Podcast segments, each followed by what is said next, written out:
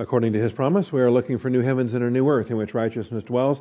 Therefore, beloved, since you look for these things, be diligent to be found by him in peace, spotless and blameless, and grow in the grace and knowledge of our Lord and Savior Jesus Christ. Join me as we grow together in Proverbs chapter 16. We're coming to the end of the chapter.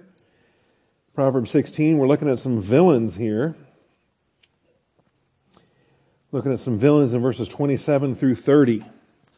Some people like villains more than they like heroes, and some movies celebrate the villains in, uh, in different ways. They try calling him the anti hero, which means no, it's a villain that you're rooting for. And uh, I think Hollywood likes doing those kind of things. Yes, sir. Proverbs chapter 16. Yep, Proverbs chapter 16. And we're starting with verse 27. And then uh, we're looking at 27, 28, 29, and 30. A worthless man digs up evil, while his words are like scorching fire. So this is the first of the four villains that we're going to look at. And, and this one starts with Ish, uh, which is man. So we have a, a, a man of worthlessness, a, a man of Belial, a worthless man. And then in verse 28, a perverse man. It's another verse that starts with Ish, but it's an Ish, a man of perversities or perversions, and perversions is plural. Uh, most perverts aren't single action perverts. most perverts are have a multiplicity of their perversions because one will lead to the next, will lead to the next, will lead to the next, and each one is darker and darker. And that's the way that life goes. Then we have another Ish in verse 39, an Ish of violence. A man of violence entices his neighbor and leads him in a way that is not good. So we have Ish, Ish, Ish. And then Verse 30, which I count as the fourth villain, um, some people don't because it's, it's a different poetic structure and it doesn't, or it's a different Hebrew syntax. It doesn't have the ish beginning, but it's the eye winker, the wicked winker. He who winks his eyes does so to devise perverse things. He who compresses his lips brings evil to pass. And so really the change of language having the ish, ish, ish, and then changing into a non-ish structure is, is really, it's a way to show that this, this section is coming to a close. It's wrapping it up and it's, it's tying it together. And so that's how we're going to handle it in, uh, in this. So verses 27 through 30. All right, before we get started, let's ask our Father's faithfulness to open our eyes, to open our ears, to open our hearts. Shall we pray?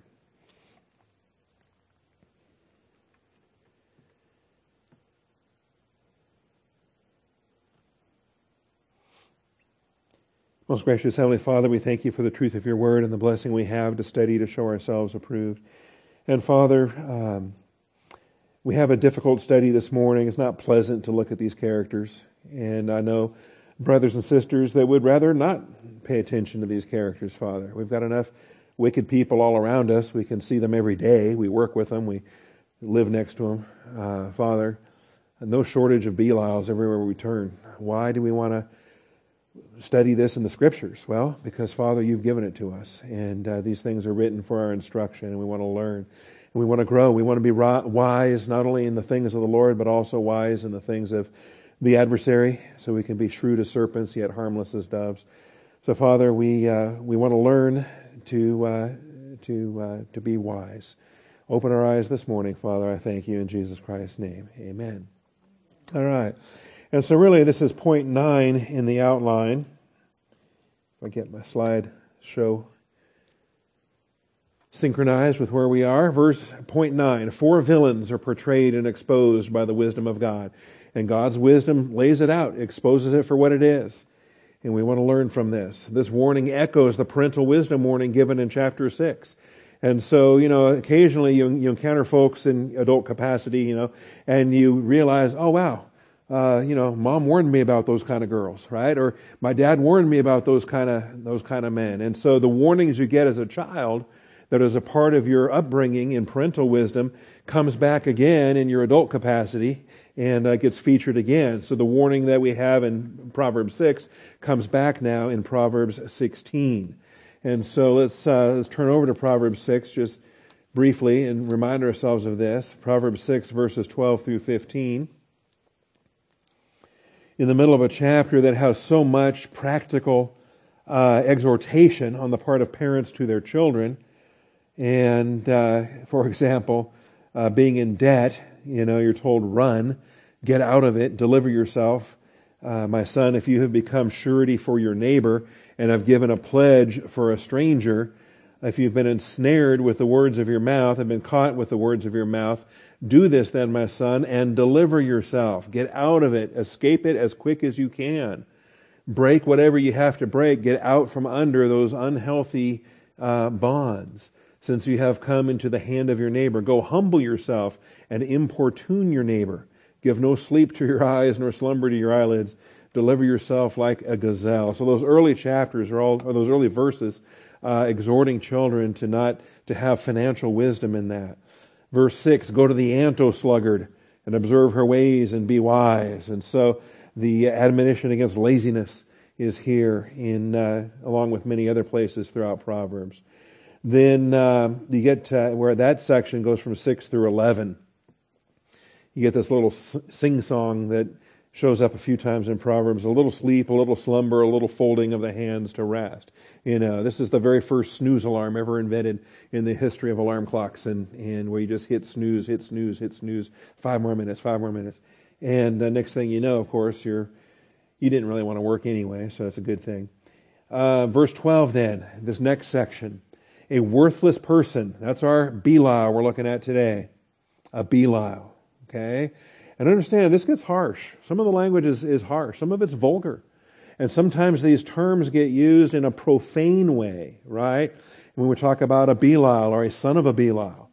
And we've got uh, some, some vulgar expressions, some, some profanity if you, that we call, that we don't, but, or maybe we do, I don't know. But people do use those kind of languages, uh, those terms, calling other people these kind of thing. You son of a, you know, and, and it's, it's vulgar, uh, but it comes from this and it has a root, it has a, um, a source in a very important biblical principle that we want to we want to glean this morning.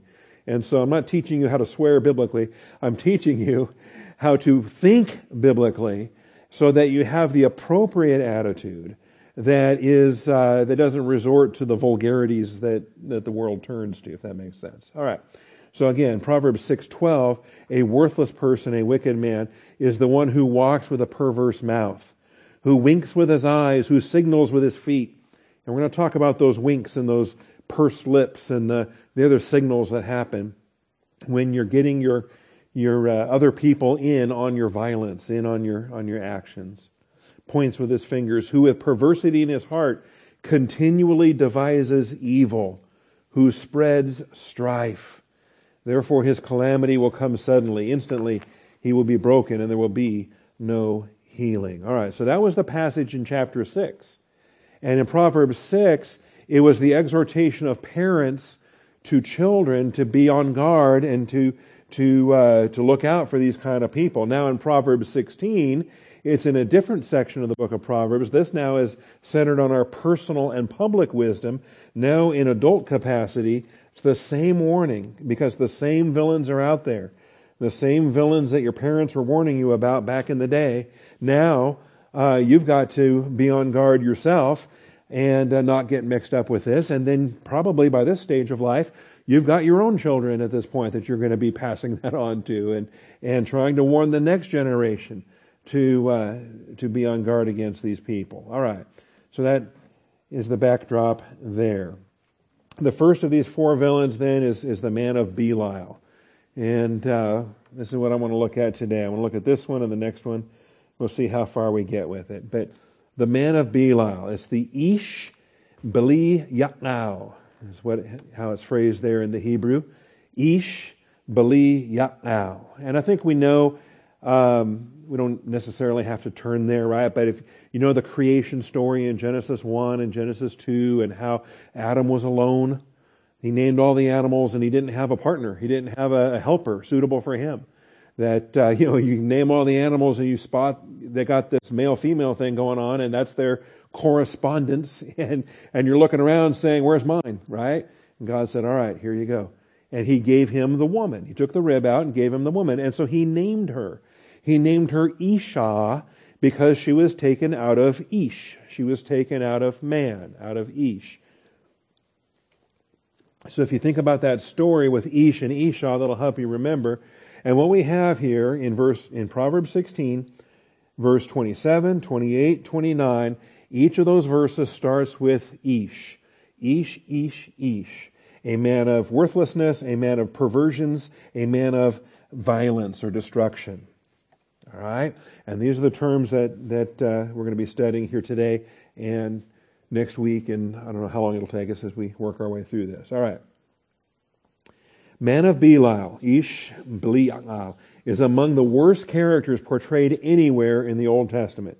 It's, it's, uh, this is like the pinnacle of, of perversion, is the man of Belial. It even comes into the New Testament, actually, as, uh, as Jesus speaks to this, and he gets accused of different things. Um, so we've already looked at Proverbs 16:27. That's our text today. We already glanced back to uh, to Proverbs 6 and verse 12. We saw that a moment ago. So let's uh, take a look at Deuteronomy, Deuteronomy 13, and we'll see the uh, the first usage, and we'll see some of the early developments here related to this. Deuteronomy 13:13.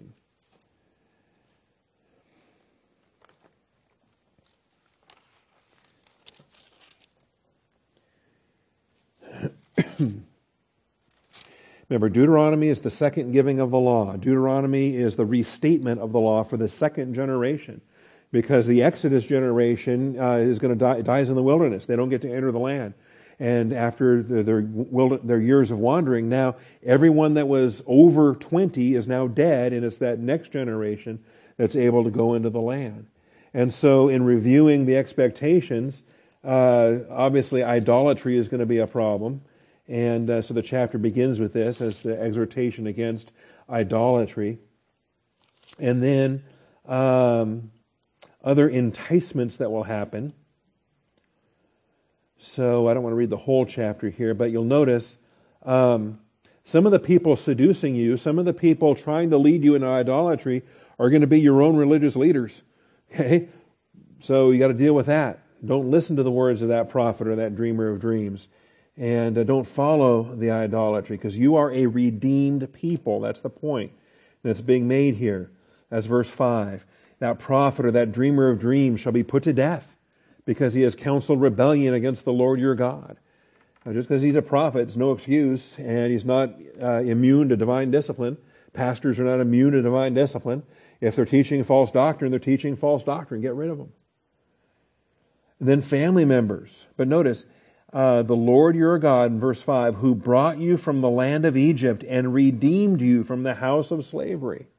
If you are a redeemed person, then there are expectations. And we are all redeemed. We're redeemed from our sins. Jesus saved us, redeemed us from our sins. So there are expectations now that we're going to walk in a manner pleasing to our Redeemer. And look out for the seduction, as it says here, to seduce you from the way in which the Lord your God commanded you to walk so you shall purge the evil from among you. And that's what it comes down to. We are a redeemed people, and we should be walking that way.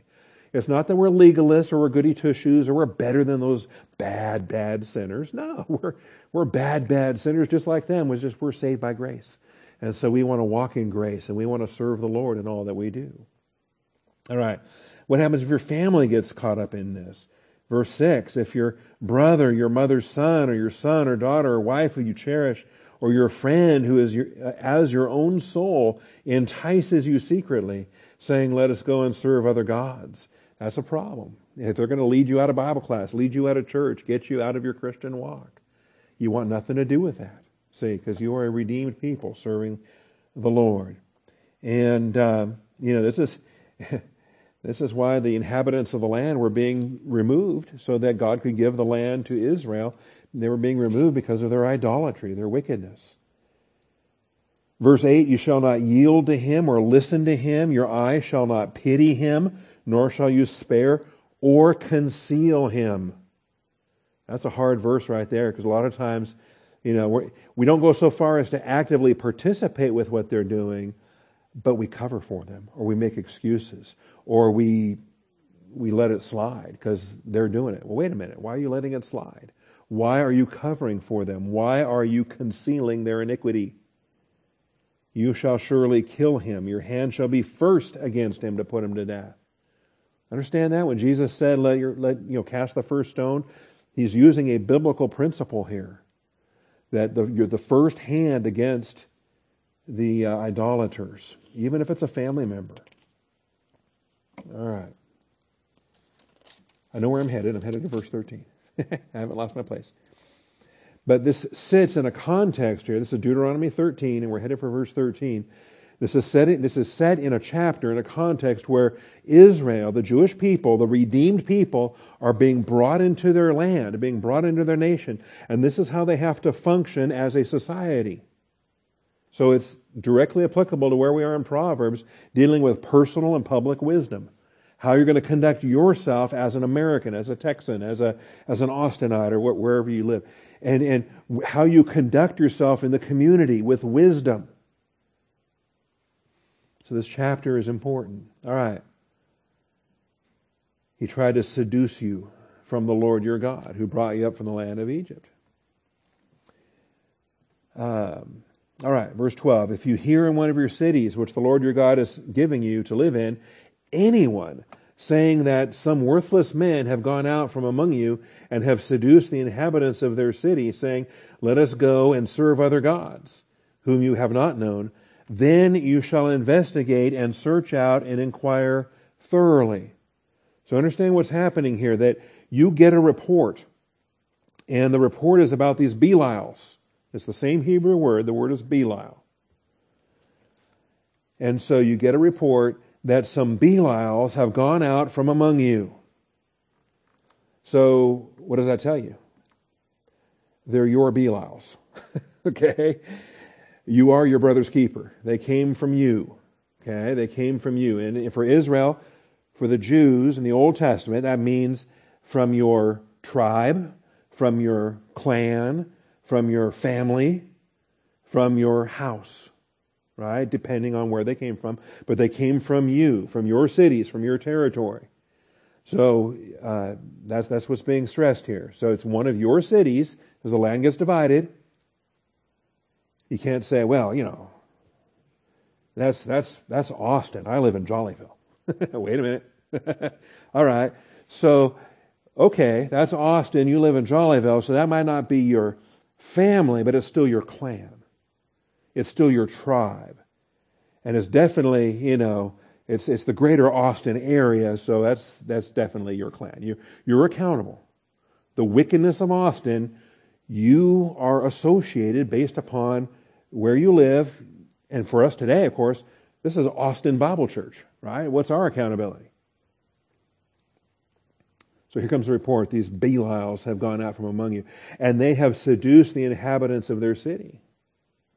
So that's even worse. They're promoting idolatry, and they came from you, from your tribe, from your family, from your clan. And so you are sanctioning what they're doing.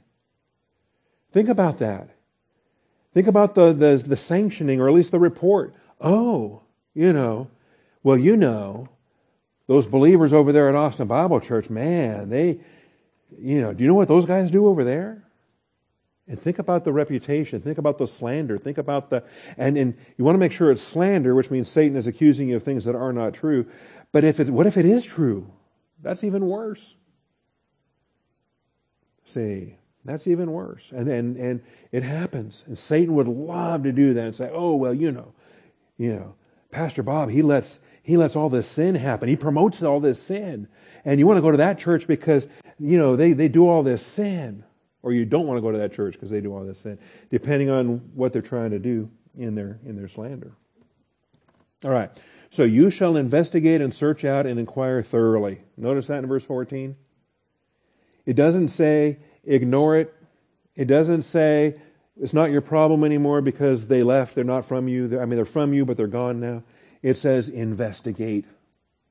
You're the investigator because you're the source.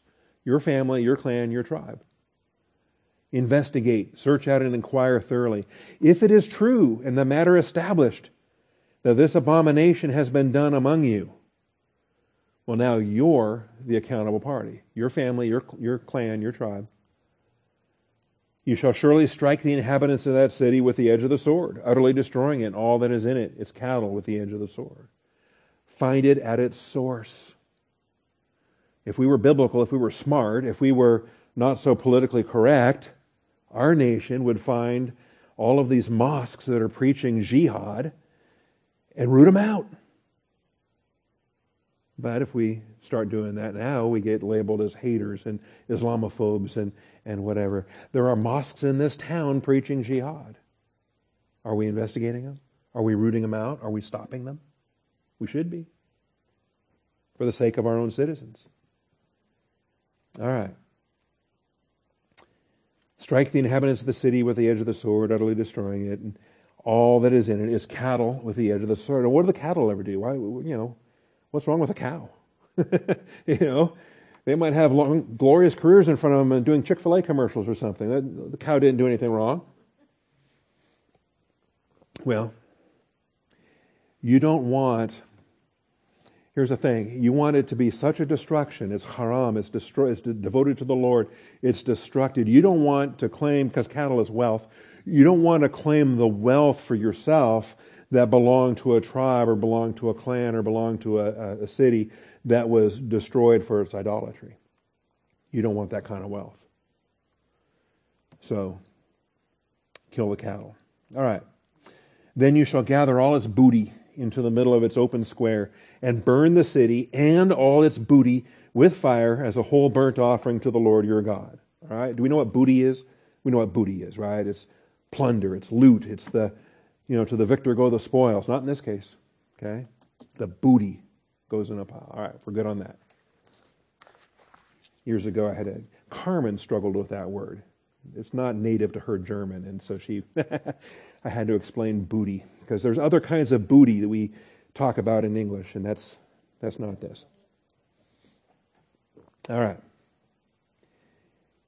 So here are these characters, and this is just the introduction. This is just Deuteronomy 13, okay? Uh, leading people into idolatry and wickedness and abandoning the Lord God. And it's the Belials that are doing it, okay? Judges 19. There's another unpleasant chapter. Judges 19.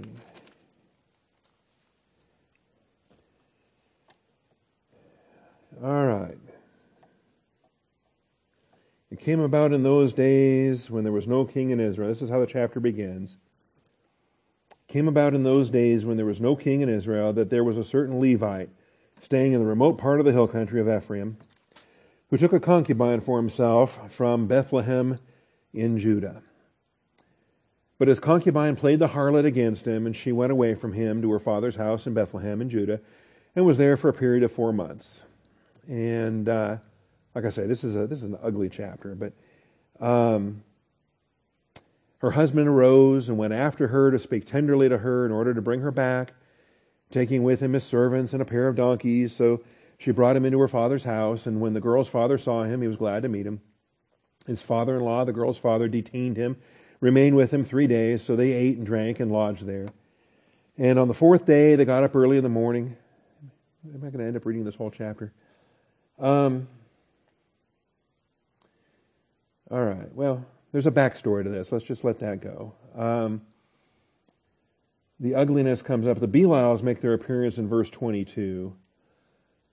And so I think to explain verse 22, I guess we'll just pick up with verse 16.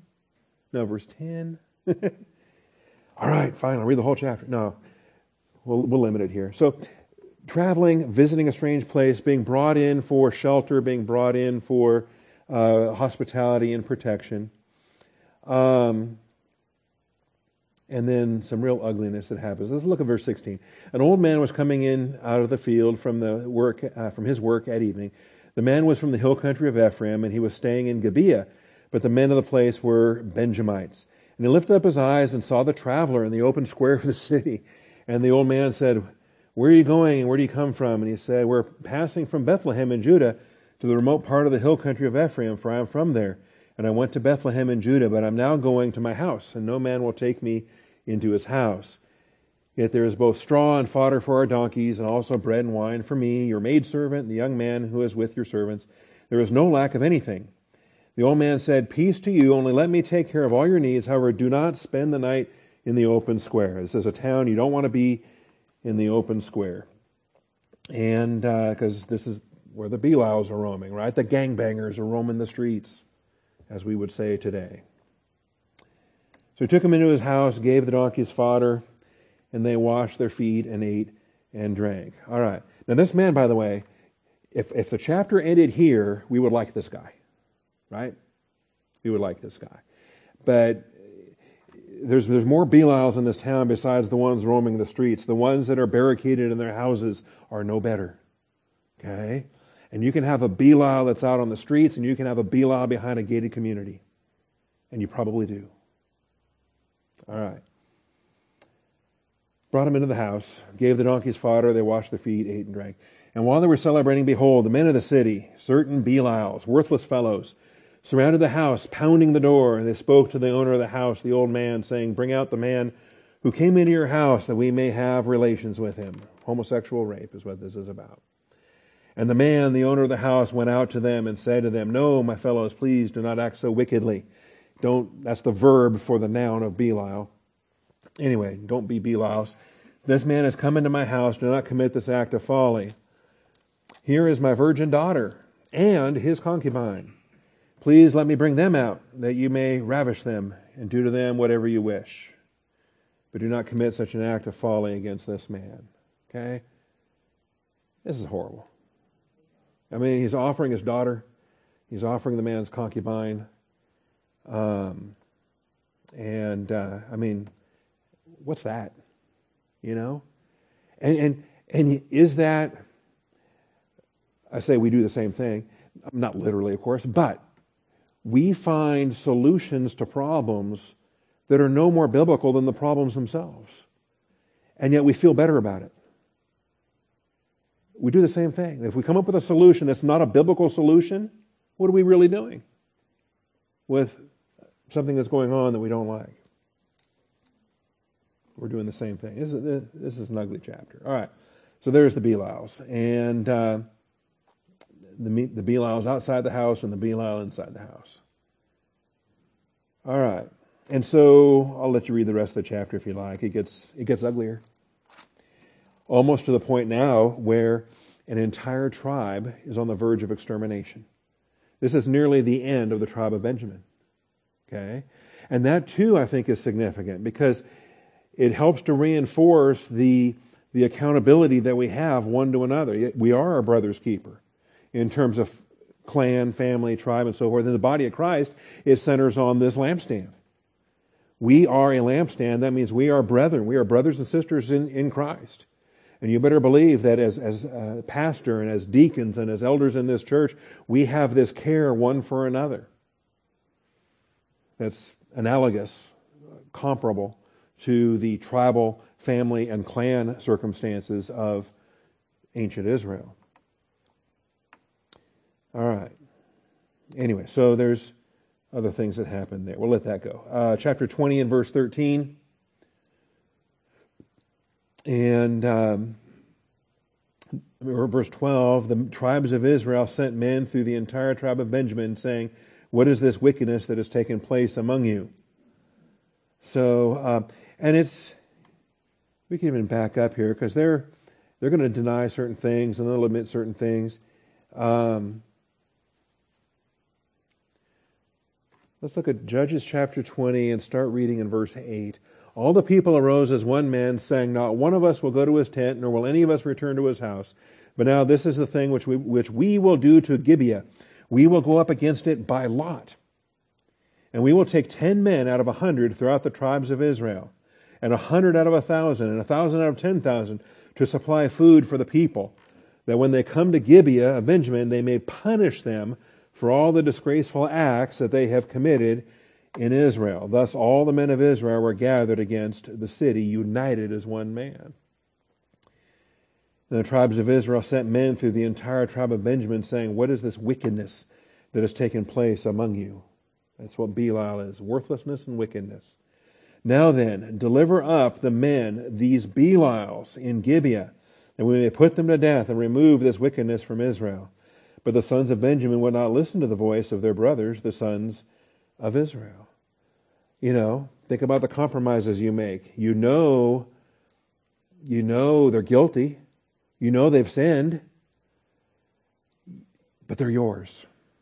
It's your da- daughter. It's your son. It's your cousin. It's your, you know. And so, yes, they're worthy of death, but we're not going to let you do that because they're ours. Wait a minute. And uh, so they wouldn't listen. So the sons of Benjamin gathered from the cities of Gibeah to go out to battle against the sons of Israel. How do you think one tribe is going to do against 11 other tribes? Yeah, that's not going to go well, right? That's not going to go well. And uh, and it doesn't. In fact, it, it so depopulates the men. In fact, it's uh, it leads to an issue here, and they're going to have to find wives for the survivors. But all right, we'll let the rest of that go. There's there's Belials and some of these ugly, ugly chapters. Let's go over to 1 Samuel chapter two. But isn't it interesting how even Belials will have their defenders? Belials will have their defenders, their apologists, their defend. The people will make excuses for them. It happens in politics all the time. You get caught red-handed in some kind of a scandal, and and the defenders will rally around them and say, "Well, no, you know, they, they didn't do that, or it's okay, they, they can stay in office, or, or they just, they defend who they defend because they, they, well, it's one of us. They get very tribal. And, and right or wrong is irrelevant when it's tribal. And that's, uh, that's unfortunate, right? And, and Amer- Americans can do the same thing. One of my ancestors was famous in the, in, for his quote, you know, my country, right or wrong. Well, no, if my country is wrong, my country is wrong. Don't say right or wrong. Anyway. Um, where am I going? 1 Samuel chapter 2. The pastor's kid, of course, is exempt from any of this because pastor's children always turn out better than other children. Um, I'm joking. I'm joking, okay? Here is, uh, you know, here's Eli and his boys are a train wreck. So this is not good. And uh, 1 Samuel 2 and verse 12 uh, the sons of Eli were Belials, worthless men. They did not know the Lord. Remember, in Levitical priesthood, you could be the high priest and not even be saved. You just had to be the son of, of the last high priest. And uh, the custom of the priest with the people, when any man was offering a sacrifice, the priest's servant would come while the meat was boiling with a three pronged fork in his hand. He would thrust it into the pan or the kettle or the cauldron or pot, and all that the fork brought up, the priest would take for himself. So basically, using his position to take the best meat, the best food. And notice he's not even participating in the animal ritual and the sacrifice. He's not doing the worship. He's not doing the, you know, it's like you, you skip church, you just show up for the potluck. You know, what are you doing? And then you go to the front of the line because you're the pastor's son. And uh, you just scarf down all the food and then you leave. And uh, here's what they're doing sleeping with the women, and oh, it just gets ugly. Anyway, and so then Samuel was ministering before the Lord as a boy. And uh, Eli actually had, I think he was able to have fellowship with Samuel in a way that he couldn't even have with his with his boys. They were they were just Belials in what they were doing there. All right, over to chapter 25. And it's unfortunate that Samuel saw that in his childhood, and then Samuel later, his own boys were worse than Eli's boys. And that's, uh, I think God holds you accountable for the things he teaches you, and then when you don't make the application, the, the discipline compounds. For Samuel 25, Abigail's husband, Nabal, He's a Belial. And he's going to abuse David and David's men, and Abigail knows that's a problem. And so um, she's going to she's going to speak up here. So when uh, Nabal's going to abuse David and his men, then one of the young men told Abigail, as verse 14, Nabal's wife, saying, Behold, David sent messengers from the wilderness to greet our master, and he scorned them. Yet the men were very good to us. We were not insulted, nor did we miss anything as long as we went about with them while we were in the fields. You know, I think this is the classic Robin Hood story. This is where, you know, this is the real truth, the history. Uh, you get bandits out there in Sherwood Forest and whatever, and they're looking out for the common people. They're looking out for the, the regular citizens, and and those those shepherds were protected. They had the safest flocks ever because David and his men were were in the proximity keeping the real bad guys away. They were a wall to us, both by night and by day, all the time we were with them tending the sheep. Now, therefore, know and consider what you should do, for evil is plotted against our master and against all his household, and he is such a Belial that no one can speak to him. That's the, uh, that's the expression there. And, uh, and notice Abigail doesn't go to the Belial, she goes to David. She goes to the man of God and uh, she's going to intercede there. And uh, down to um, verse 25. So, verse 23 when Abigail saw David, she hurried and dismounted from her donkey, fell on her face before David, and bowed herself to the ground. She fell at his feet and said, On me alone, my Lord, be the blame. On me alone be the blame. And she goes to David, the anointed of God, and she offers herself as the kinsman redeemer. She offers herself as the penal substitutionary sacrifice. In other words, he's a Belial, yes, but take his sin and impute it to my account, and I will accept judgment. She's, she's becoming a type of Christ. She's becoming a, a, a kinsman redeemer at this point. On me alone, my Lord, be the blame. And that gets through. that hits David like, like nothing else. He's, he's ready to go and wipe out an entire clan because of the insult, and she is rescuing him. She's a lot of times this gets taught like she's rescuing her husband. She's actually rescuing David in this chapter. So, on me alone, my Lord, be the blame, and please let your maidservant speak to you and listen to the words of your maidservant. Please do not let my Lord pay attention to this Belial, Nabal, for as his name is, Nabal means foolish, so is he. Nabal is his name, and folly is with him. But I, your maidservant, did not see the young men of my Lord whom you sent. If she had seen the messengers, they'd have had a different reception, not uh, the way that Nabal treated him.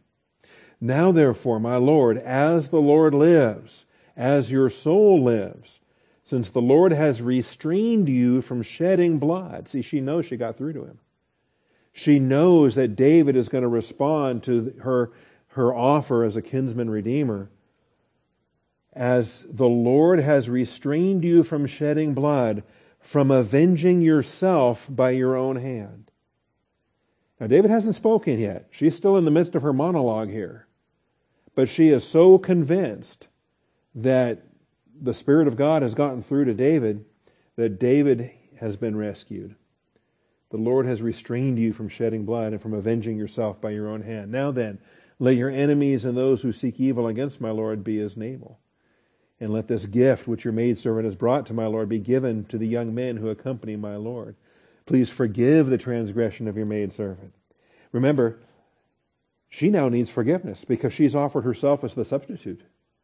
And so now not only does, does David have to be satisfied, has to be propitiated, satisfied by the substitute, he then has to forgive her and restore her. So she's asking for this forgiveness. All right. Anyway, it's a beautiful chapter, and it has a happier ending than those chapters we were looking at in Judges. Because um, Nabal's going to drop dead, and then David will marry Abigail, as far as that goes. All right.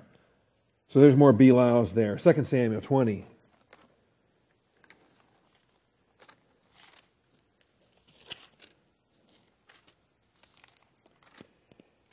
And uh, Sheba's revolt. A worthless fellow happened to be there. And um,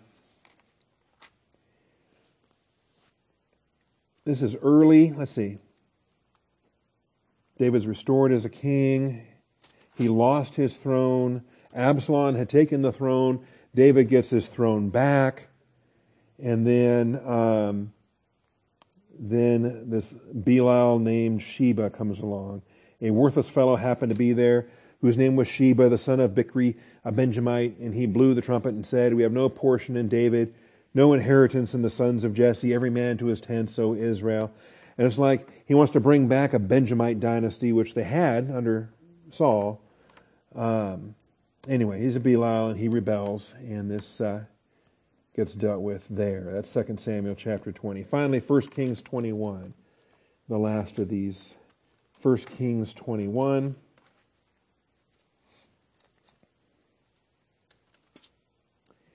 Ahab and Jezebel. Remember these guys? All right. So now we fast forward in time, a couple hundred years. Now we're in the divided kingdom. There's a northern kingdom of Israel. There's a southern kingdom of Judah. And uh, Ahab and Jezebel are in the north. And um, there's a plot of land that Ahab wants. It's going to be good for his vineyard. And uh, the problem is, is Naboth owns it and doesn't want to sell it. Naboth said to Ahab, "The Lord forbid me that I should give you the inheritance of my fathers." That's his allotment. That's his. That's his uh, tribe and clan and family. That's his household allotment. So Ahab was vexed, and Jezebel said, "Why are you jack- Why are you vexed? You're the king. Take it. Might makes right. Do what you want to do." And uh, here's what you're going to do. Uh, verse seven. I thought you were the king. Jezebel, his wife, said to him, Do you now reign over Israel? I thought you were the king. Arise, eat bread, let your heart be joyful. I'll give you the vineyard of Naboth the Jezreelite. So she wrote letters in Ahab's name and sealed them with his seal. So she goes from belittling him to then using him. And uh, writes letters in his name to the elders, the nobles who were living with Naboth. She wrote the letters saying, Proclaim a fast, seat Naboth at the head of the people, and seat two Belials before him. Let them testify against him, saying, You cursed God and the king, and then they shall take him out and stone him to death. Here we go. We'll just trump up a charge against him and execute him as an idolater, and then we're good. So the men of the city did that. The men of the city, the elders, the nobles who lived in the city, did as Jezebel had sent word to them, just as was written in the letters which had sent them. You know? How would you respond? I wouldn't know what to do. If I got a letter like that, you know, find a couple of Belials and I don't know. Well, okay, I do. I know some. But I don't want to know some. I don't want to know any Belials. I don't want to have any handy, readily available. But they did. So they proclaimed a fast and seated Naboth at the head of the people, and these two Belials came in and sat before him. And the Belial testified against him. And, uh, and so, guilty, put him to death, confiscate his land. That's the chapter there. All right. So, those are the characters, those are the villains described in this way. There's also some non character illustrations, some depersonalized expressions that, that they, when they show up, it's curious, they show up in some interesting messianic prophecies. And so, um, 2 Samuel 22, which is repeated in Psalm 18. Let's just grab Psalm 18 while we're at it. 2 Samuel 22 is the same as Psalm 18. There's some spelling differences and some slight wording adjustments, but effectively it's the same information. So I'm going to go to Psalm 18. And let's look at these messianic prophecies in the Psalms. As David is writing these, for the choir director, a psalm of David, the servant of the Lord, who spoke to the Lord the words of this song in the day that the Lord delivered him from the hand of all his enemies and from the hand of Saul. And so this is, uh, you know, upon the death of Saul and his, his safety, and uh, is not yet crowned king, I don't think, but on the day that he was delivered, this is his worship. And he said, I love you, O Lord, my strength. The Lord is my rock and my fortress and my deliverer, my God, my rock in whom I take refuge my shield and the horn of my salvation, my stronghold. I call upon the Lord who is worthy to be praised, and I am saved from my enemies. Remember, God saves your soul from sin, but He also saves you from different dangers and different trials in, uh, in temporal life. The cords of death encompassed me. Torrents of ungodliness terrified me. And the, the cords of death encompassed me some of this is words that Jesus will repeat on the cross. The cords of death encompassed me. The torrents of Belial terrified me.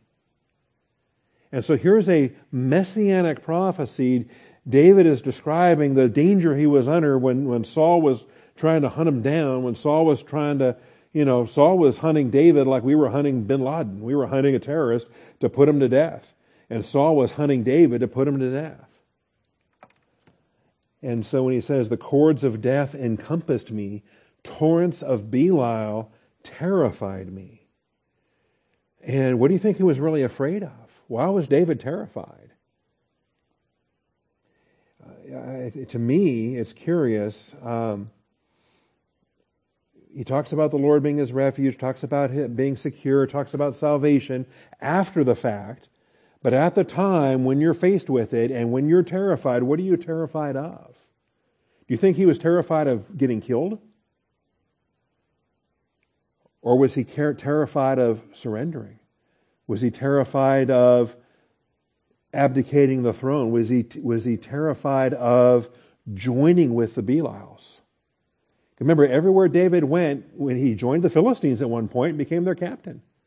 He joined uh, some of these other renegades and became their captain. He could have joined Saul in his Belial mindset and maybe saved his life that way. I think that's what he was afraid of. Terrified. You know, when uh, when Peter said, "I'll never, I'll never forsake you, Lord. I won't deny you," and he denies him three times that same night. You know, at least David had the humility to and the fear of the Lord to say, I could do that. And it terrified him that he could join with those Belials. Anyway, it's a, it's a depersonalized expression, but it does appear here in this messianic prophecy. So he said um, that he has not, even though um, they had terrified him. Cords of Sheol surrounded me, snares of death confronted me. In my distress, I called upon the Lord. I cried to my God for help. He heard my voice out of his temple. and my cry for help before him came into his ears. Remember, there was no temple, not an earthly temple. David wasn't allowed to build a temple. Solomon would build the temple after David was dead. But there's a heavenly temple, the heavenly reality that Jesus went and cleansed after his crucifixion. And this is what David interacts with so often when he is uh, in fellowship with the Lord and occupied with that heavenly temple. All right, Psalm 41.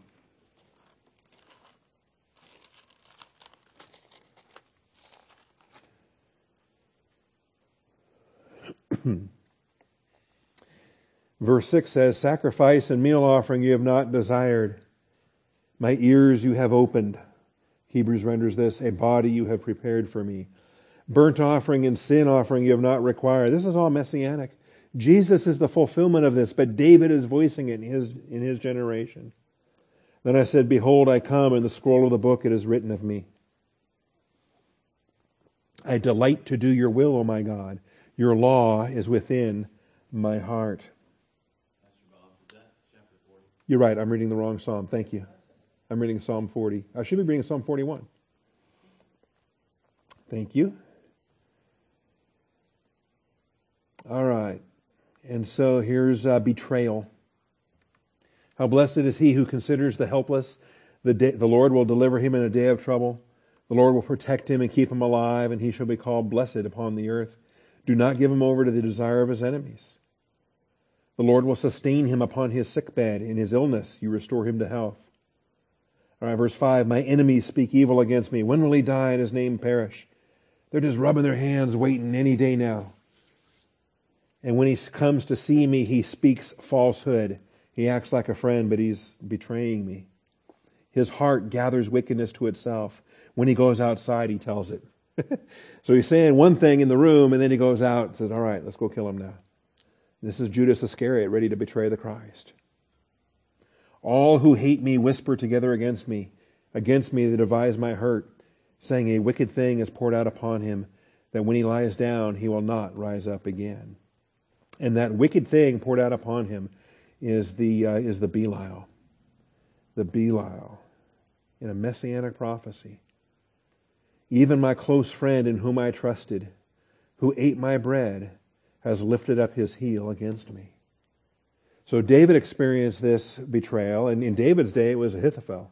It was Bathsheba's grandfather, it was Ahithophel. In Jesus' day, of course, it's Judas Iscariot, and um, who ate my bread. Jesus said we dipped together in the in the bowl. He ate my bread. He has lifted up his heel against me. So the Belial language is used in this messianic prophecy. Psalm 101 and verse 3.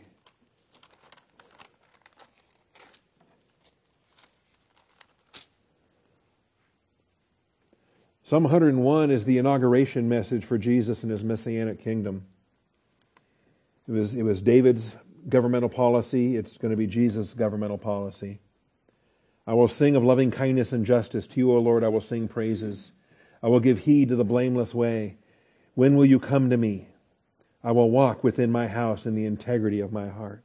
Remember in the Old Testament, when a king became king, what was the first thing he had to do when he took office? Do you know?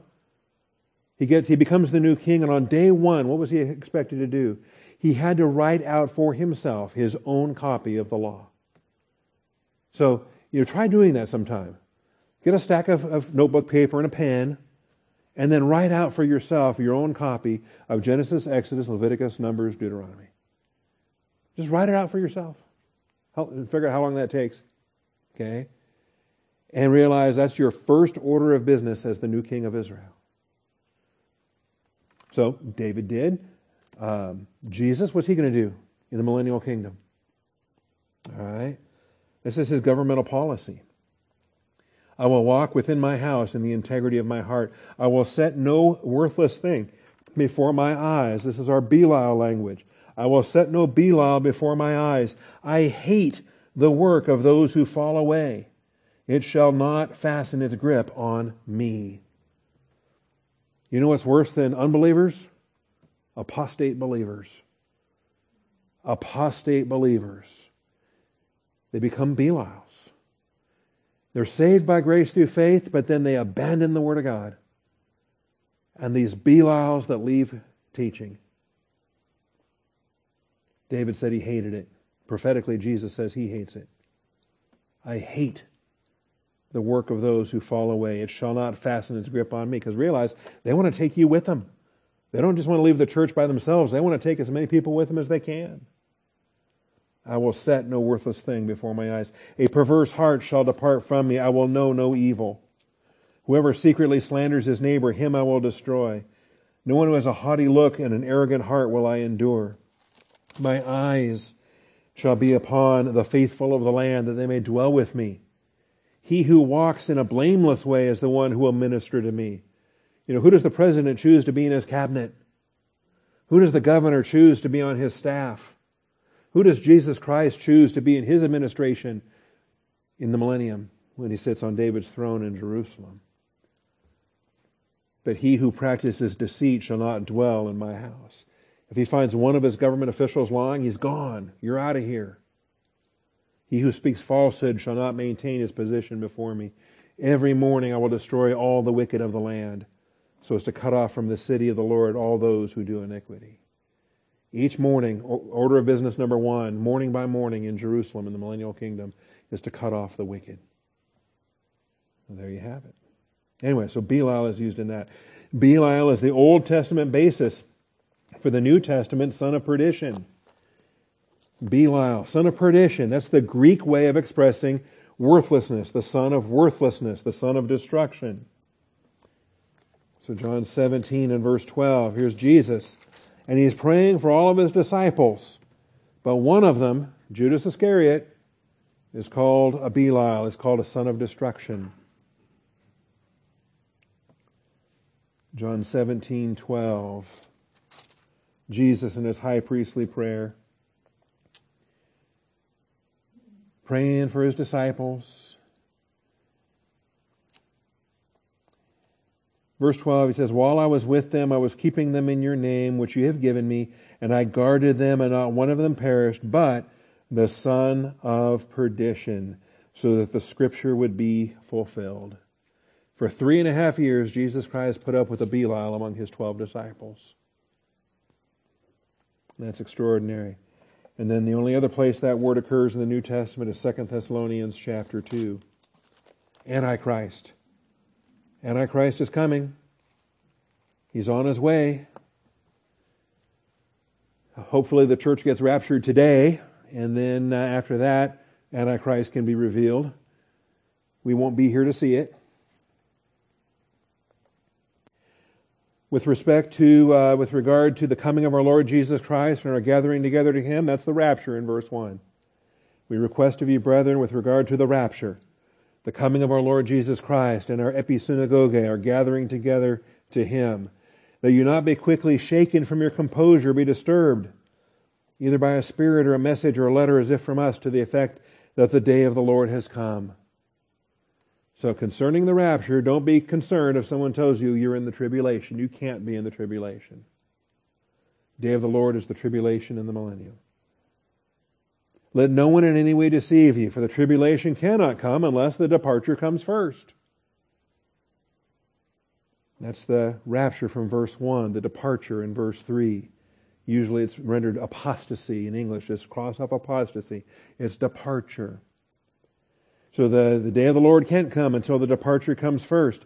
And then the man of lawlessness is revealed, the son of destruction. Here's our perdition, destruction, worthlessness, Belial. Belial is the Old Testament basis for the New Testament son of perdition. He's a man of lawlessness, worthlessness. The Belial, the son of perdition who opposes and exalts himself above every so called God or object of worship, so that he takes his seat in the temple of God, displaying himself as being God. Now, that can't happen today for two reasons. First of all, the church is still here, so he's restrained and he can't be revealed. The day of the Lord can't come until the departure comes first. But then, secondly, and practically, he's going to take his seat in the temple of God, and there's no temple yet on the Temple Mount in Jerusalem, there's a mosque sitting there. So something has to happen where that mosque falls down or gets knocked down or somehow blows up. The Jews are ready to build their third temple. And they're going to build their third temple. Any day now, they're ready to build their third temple. They have all the furnishings, they have all the priestly garments, they have all the, everything is ready to go. They've got all the building material, from foundation to roof and everything in between. They can start building tomorrow. The problem is there's a mosque on the Temple Mount. So, how does this happen? how do the Jews build their third temple without launching World War III? Because, believe me, the whole Muslim world would lose its collective mind if uh, the Jews knocked down that mosque to put up a Jewish temple. See? But we know it's going to happen somehow. It's going to happen because God's word promised that there would be a temple. In fact, Antichrist will make a treaty guaranteeing a seven year agreement, and he's going to betray it halfway through. He's going to put an end to their sacrifices because he's going to demand worship himself. Worship me. I'm your God. Worship me. That's what he's going to do. He's going to take his seat in the Holy of Holies before Jesus can take his own seat. All right. And so we have it there. Next week we're going to come back and we'll look at man of perversities. Ish Tapukoth. Ish Tapukoth. And every time I say Tapukoth, I think Paducah, like Paducah, Kentucky. And that's just wrong. So I'm going to apologize to anyone from Paducah, Kentucky. I'm sure it's a nice town. But Ish Tapukoth is the man of perversities and these multiplied perversities that's our second villain. So we got the man of Belial, we got the man of perversities, and uh, we'll work our way through next week. Thank you, Father, for your faithfulness. Thank you for this day. Thank you for your truth. And Father, there are passages that are not pleasant to, to, to study or stories that are not pleasant to read through, but we need to learn these things, Father. And um, it's not pleasant for you to uh, to deal with them to take all of this sin and ugliness and lay it on your son, to judge your son so that we could have eternal life. Father, thank you that our son was willing, your son was willing to be our Savior, that he was willing to stand before you and accept your wrath, to accept our guilt, as Abigail was willing to accept it from David. Jesus was willing to accept it from you. And I thank you because he died, we can have eternal life. Father, thank you for teaching us what we need to learn. Open our eyes to these Belials. We have Belials in our life, Father. What are we supposed to do with them? How do we deal with them? How do we protect ourselves from them? Don't let us make excuses for them. Don't let us defend them. Don't let us protect them from the consequences of their own sin. We can't lessen it. We can't mitigate it. We can't make it better. They are in rebellion against you and they will reap what they've sown. And if we side with them, Father, we're lining ourselves up for your wrath. We want to side with truth. So, Father, thank you for teaching us these lessons. We thank you in Christ's name. Amen.